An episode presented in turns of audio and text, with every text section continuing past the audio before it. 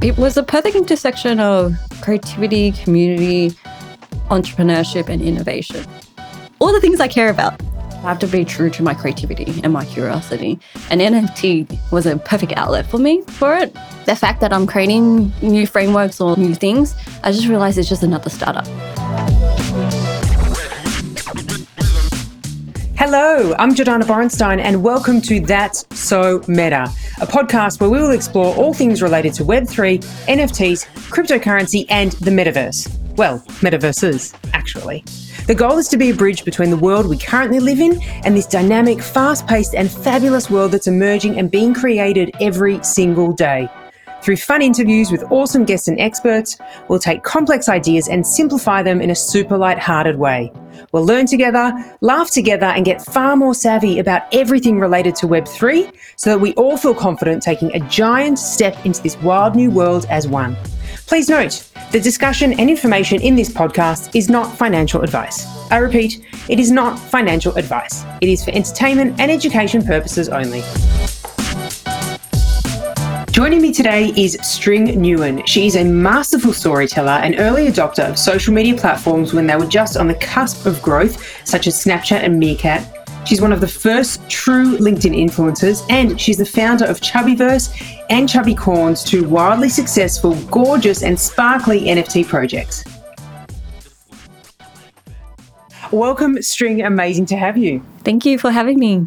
So, I like to start with a basic and super fun question. Yes. And I know that you love fried chicken, so we're going to weave that in. So, how would you explain an NFT to a five year old using fried chicken in your explanation? You get to know if the fried chicken's real, but it's virtual. So, eating it virtually? It's like collecting digital cards of all the fried chicken restaurants in the world. Oh, okay. All right. So, you get to flex based on the amount that you actually have. Imagine, like, oh, you have a Charizard, which everyone knows it's a very rare Pokemon card. Imagine having that, but then someone says, no, that's not real. No, it's real. And then you show them the token or the blockchain. it's like, yeah, see, MF, it's real. So, just a side question then are you collecting your own fried chicken tokens of any degree? Just In the Web3 space, there's this like whole world that I entered into. I just realized it's like a psychology of a cult. Wow, fried chicken cult. Imagine having a fried chicken cult. That sounds terrifying. Oh my god, that sounds actually terrifying. I know you love it, so it might be different for you, but Imagine that. But I know cult has a, a negative connotation. My team actually is like, string, never use the word cult in association with crypto because it's already bad. It's like this, like a football fan, right? If you go into a football team, you know that people are super passionate about football. They have the jerseys. Imagine having a signed card by one of their favorite players and you want to know if it's real, especially if you want to sell it later on. wow, okay. I can just see. Imagine if you just walk into the fried chicken cult and all of a sudden you come in with a hot dog. They will like, they will throw fri- That would go. You'd, things would just go pear shaped. you know- You'd be there'd be an exorcism or something. they will throw fried chicken bones at me. Ah, Ah, okay. Well, you learn something new every day, and that is the greatest thing that I've learned yet from this podcast. but So you are the founder of Chubbiverse, which is an 8,888 collection of gorgeous little cartoon characters. Yes. Why did you choose 8888? well, that's the second collection. We have another one that came beforehand called the Chubbicorns, which is derpy, chubby unicorns. They're really cute. And like you said, if people could have to visualize it, think of it as Hello Kitty, but a fatter, cuter, derpier Hello Kitty, but unicorn style. That's like a good way of visualizing it. But we chose 8888 because it's a lucky number in Chinese. Oh, I love that. Okay, cool. Because there's a lot of like 5,000 drops, 10,000 drops. So I was just wondering what was behind that. That's awesome. Yeah, there's a lot of symbolism inside or memes. People call it memes, but if we have to talk in academic terms, it's very much about symbolism and narratives. Very cool. Which is why storytelling is a major part of the NFT projects that you launch. Yes. Is that because it's meaningful to you, or is that because you want there to be a narrative that is ongoing and lives beyond just the sale? Yes. We already know that cartoons and storytelling brings kind of emotional attachment. Disney has proven this case study. The fact that Bob Iger is back kind of indicated that they didn't respect, or maybe the old CEO or the previous CEO didn't know how to bring magical moments with Disney moments, because Disney moments is all about the sentimental value, the emotional attachment to it. Think about in sales, that's where the consumer attachment comes from. Hello Kitty is just like a cute cartoon cat, but why do people love it so much? Because we all had Hello Kitty when we were young. Yes, but we grew up with it. Have you thought about it? Like, why do you love Hello Kitty so much? Because it's so cute. Yes, but why? Why is it so cute? It's gorgeous because of its simple, its simplicity, and you just want to hug it. And it's connected to memories from a time that was beautiful and peaceful. Yeah, nostalgic, right? But also, like, when you see Hello Kitty, you have that emotional attachment to it. So Yeah. that's what I want to do with Chubbiverse. When a kid wraps a blanket around it, they feel safe. Yeah. But when they Oh, hang I out with friends, they feel like they're having fun. So we want to continue on with the idea of joy and sparkles and rainbow farts. Which is which is so funny because there's some NFT projects with very serious visions and very serious roadmaps, and your vision, and I quote, is let's giggle, let's fart, let's be cute. So, what's behind that super serious roadmap ahead? well, we don't even have a roadmap, which is funny. Yeah, Shh, we're kind of breaking all the stereotypes of what an NFT collection is. We just noticed that people over promise things. Some collections over promise games. Do you know how much power, capital, just required just to complete a game? Even triple A's, good one like Pokemon Go, apparently spend like fifty million dollars to develop a game. I didn't have that capital. Wow. Even though we generated millions of dollars, doesn't mean we're guaranteed to do that. So the only thing that we can do is become a brand. So that way we could pivot and navigate the space, especially during the bear market, which is happening right now. How do you survive? You can't promise too much.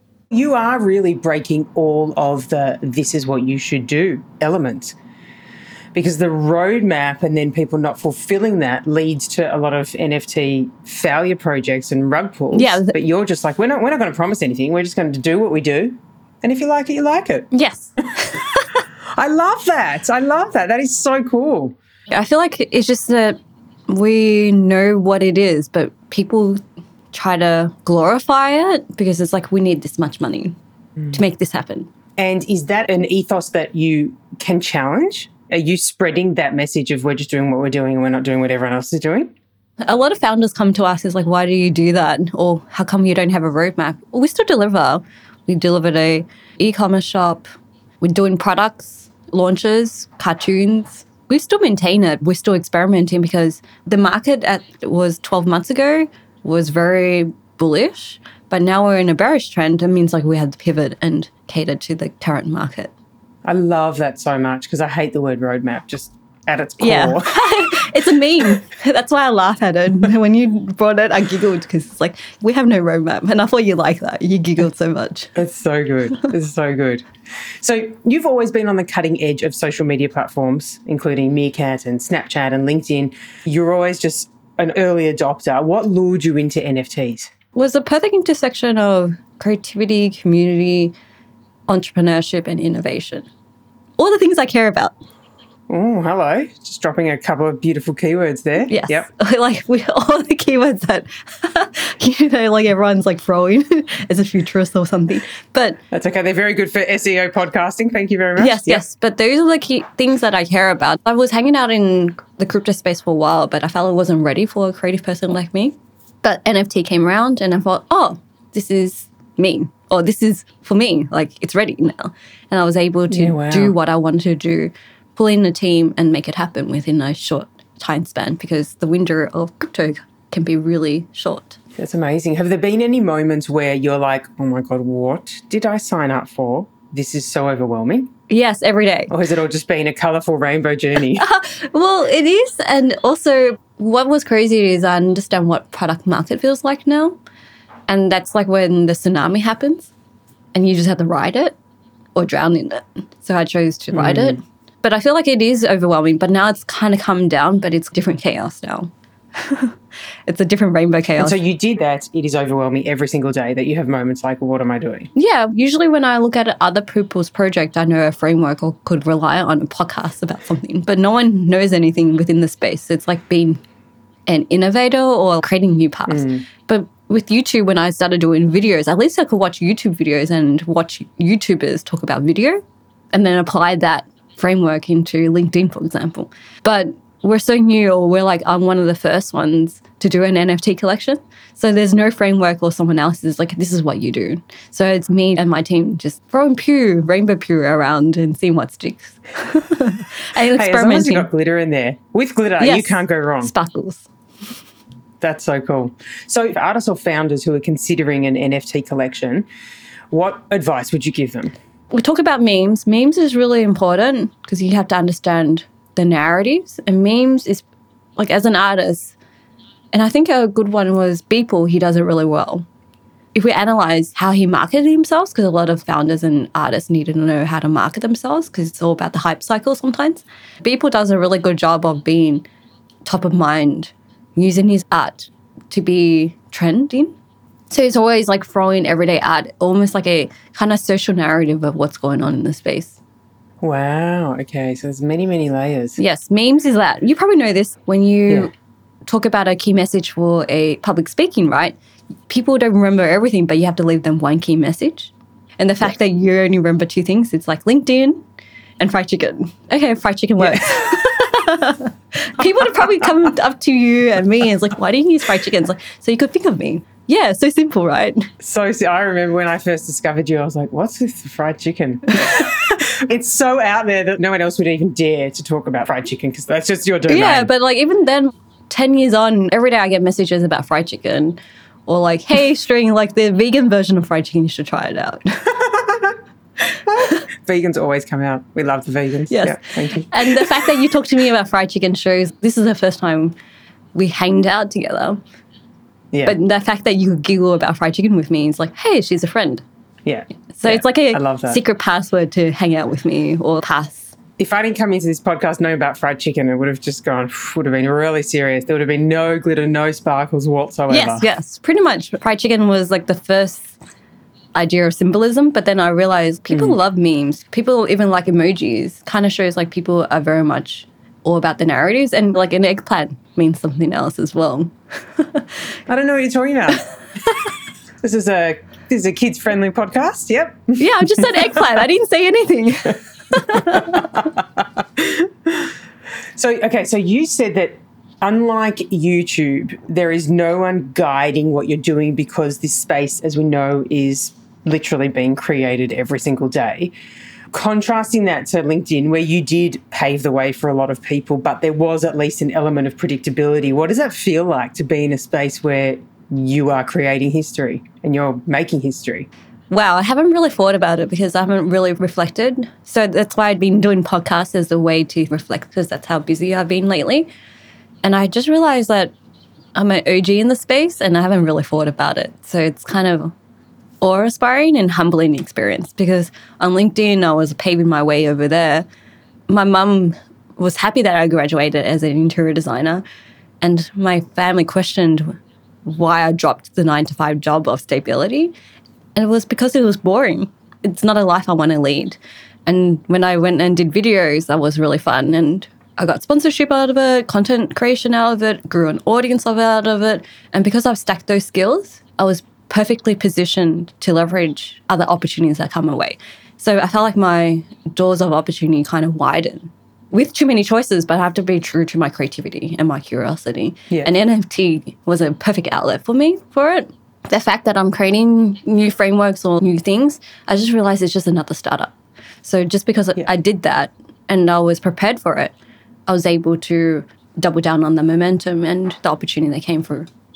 I love that. Speaking about the transition from LinkedIn to NFTs, what did you need and what do people need when they do transition from Web 2 to Web 3? people just need an open mind. They just need to realize there's a lot of in jokes, different languages. It's almost like switching gears or going back to primary school. If you could act like a 12 year old boy right now in the space, you'd be fine. it's very, even though we're talking high IQ right now, Oh my you- God, that is I just realized, hysterical. I just realized like, you know, it's giving you permission to be like stupid and silly in the space. So if you could handle that, then you could handle any other space as well. Wow, that is just that is so insightful and high wisdom. If you can be a 12 year old boy, you will succeed in Web three. That is just gold. Can I just give you a round of applause? We're going to put in studio applause for that because that is epic, epic. And so, is that because of the gaming element, or is it the lack of ego? Is it the fact that they are not self aware enough to be restrictive in their actions? Like, what part of the 12 year old boy has the freedom or the playfulness to it? Because people take themselves too seriously. If we talk about macroeconomics or macro psychology of the world, COVID brought us into reality check about, you know, why do we work so hard for things that we don't care about? It's because we have responsibilities to do. But imagine if we took all that responsibility out and you do have enough money, you do have enough time, you do have no responsibility for societal expectations like what life would you lead? And then pretty much like, oh, we just want to have fun all the time. But what does fun look like? It's almost like going back to our childhood because our childhood was filled with fun. But it seems like when we grow older, we have to know we're not allowed to giggle anymore. Or it's like a stigma now to giggle and have fun. But we know that when we see someone laugh, we look at them, it's like, oh, I wish I was laughing with them. Yeah. I know it sounds so simple, but I think that's probably why that McDonald's did so well because they brought in the nostalgia. Why Disney did so well because they have to make sure that the parents who bring their kids is also enjoying the stories as well. And speaking of the fun and the joy of your collections, do you have a favorite NFT? Is that a, am I allowed to yeah, ask? it's them? the Chubbicorns. It's like the first one. no, no, no. But one out of the is there just one that you love Oh more yeah, it's than me. the rest? It's like a Chubbicorn with eating fried chicken. oh my god, that is so good. It's not like I love all my children equally. It's like hundred percent there is one, and the one that is me. oh my god, that's hilarious. Okay, what's your second favorite one? Beyond you. I have like a chubby whale that is dressed like a eggplant. Again, we come back to eggplants. I'm allergic to eggplants as well, by the way. If I eat it, I actually get hives from it. oh wow. Okay. So it's kind of funny because it's I hate it, but it's a meme. I have to bring it mm. out. Has your passion for LinkedIn changed due to all of the projects that you're now invested in? Chubbiverse took all my time in the last like 12 to 16 months. I feel realized like I still need to leverage it as a mechanism and as a tool, but I feel like it's still a boomer platform for me. So I have to mellow down my euphemism. I have to act older over there. Oh my god! Whereas in Web three, you can act like a twelve-year-old boy. This is brilliant. This is genius. I'm going to expect a really serious version of String when I go back and see you on LinkedIn. You probably see me like I tried to like see like if my troll like behavior works over there, and I realized if I do, I have to trigger boomers. Mm, okay. Yeah. Wow. Say degrees are dinosaurs. It's a dinosaur move or something like that. That will probably trigger a lot of people. I think it would. I think you get the traction that you're looking for. If I wanted to. to so I had to experiment. I just realized because I wasn't experimenting on LinkedIn because I, I know what works there. I just realized that I need to go back into my experimental mindset to enjoy that space again. Because at the moment Yeah. it's very sterile. So mm. for me to like do something a little bit different will like pop out really quickly over there. Yeah. Now you spend a lot of time in the Web three world. What do you know that people that are still in Web two? What do you know that they don't? And what would be amazing if they just were open enough that would encourage them to take that step in? You're an early adopter as well. So you know there's something happening there. Well, yeah, there's a lot of beautiful magic happening that so many people just don't know about. Yeah, so but then I just don't think they're ready for it. Hmm. And that's okay. But if you're a builder, a creator, someone who wants to build the future, then this is the space for you. That's a reason why a lot of like OGs in the internet days are back onto the space because they notice lack of infrastructure. So if you are someone who really wants to build, because there is no framework or guidelines, then this is a place for you to do something that will create, like you said, history. And very few people get that. Sometimes we have very short term thinking. But if you really want to build out for the next 10 years and then you don't mind the volatility and you have high risk appetite, I feel like the space is great for those people. But still do Yeah. both. Because like I continue to be in Web 2 space because ironically enough, a lot of Web 3 companies still use a lot of Web 2 infrastructure and tools just to build up what they need to do because we don't have the equivalent of it in Web 3. And I don't think it will be like that as well. I think it will be a hybrid of things for the next 10 years. And what are you most excited about in the Web3 world? What are you like, oh, I can't wait for this to happen? Mm, I'm looking forward to see how Web3 decentralized music, because I feel like, you know, Oh, yeah. Spotify kind of monopoly of it. I was watching a story and reading it, and I realized, oh, you know, what they wanted to become turned out totally different from what they became. So I'm just hoping that musicians will go into the space and become more independent and use that tools as a way to own their royalties and IP. And that's what I really care about. For me, I'm just experimenting with creativity and IP right now. Do you ever find yourself having discussions where you're campaigning on behalf of NFTs or Web3? And in those moments, what arguments would you throw out? You mean like, oh, if it's a debate, Oh, yeah. Like I hate a debate on we need it versus we don't need it. It's useful versus it's not. It's the future versus it's not. Do you find yourself in those situations? And then if so, what do you come at the non believers with? well, like at the moment, if we look at the framework, it's like FTX. ouch. Ouch. Yeah, and it kind of removed because people use NFTs and crypto like a financial incentives. There's even more higher risk for it.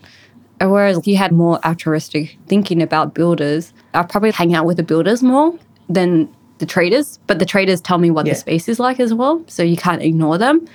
For me, it's like, oh, if it's about the money for you, of course you're gonna get burned. That's just the reality of it. Funny enough, I feel FTX is, oh, you can't, if you really believe in owning everything about your financial freedom, why did you put all your money inside FTX? It's like putting Yeah. it into a bank. Why did you put it into Yeah. a bank? If you really believed in blockchain or learning about your financial freedom or having control or be your own king, you should have put it into your own cold wallet or your own Yeah. space. Be your own bank. Be your own keys.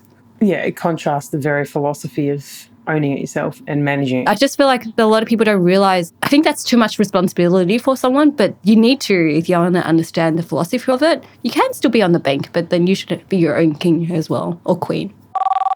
Please note that was not financial advice. Okay, so you said if you're coming into the space to make money, you will get burned. Is that just because of the nature of trading, or is that just because people jump into crypto thinking I can do it really quickly because I've seen these amazing case studies, but I have no understanding of trading? I just laugh because it's, oh, that's a funny one. And I feel like it'd go be a quick tweet. But it, it happens if you have a high risk appetite. And I'm just using my case study about it. And I did get burnt about it. I've seen a lot of people get burnt about it as well because they're using, like, incentive was to make money from it. That's the same case in trading as well. I feel like the volatility is more high risk inside the space. And I'm Yeah. not a finance person to say anything like that. I'm just telling you my personal experience. Yeah, don't worry. I have a alert that says, no, please note this is not financial advice. So we'll both be covered. Yes, thank you. Yeah. Please note that was not financial advice. So now I have two uh, special segments every episode. Myth busting. What is one of the biggest myths surrounding NFTs, and how can you totally bust it right now as not being true? Oh, I need to know how to code to be in blockchain. Not true. That's an easy out, but also I feel like people think they need to understand blockchain or need to know how to code. Probably five years ago you do, but now there's a lot of tools out there for you to just jump into the space and understand it. We need also to improve the user experience of it as well. So that's why I want more non-coders to jump over the space and market it and do things and to contribute to the ecosystem. Love it. Okay, amazing. Stay safe from scams. So, what is the best piece of advice that you can share to help people stay safe in the world of NFTs or crypto? As you got burnt, as you said, you can choose which space. I think it's a wider thing. Just be high alert. It's like the Nigerian prince. Everyone knows the Nigerian prince analogy. He messaged you and he's like, I need help or I'm Nigerian prince. The grammar will say yes to that. That's their target. In the crypto space, you have to probably be even more suspicious of these behavioral patterns as well. Don't click on anything random.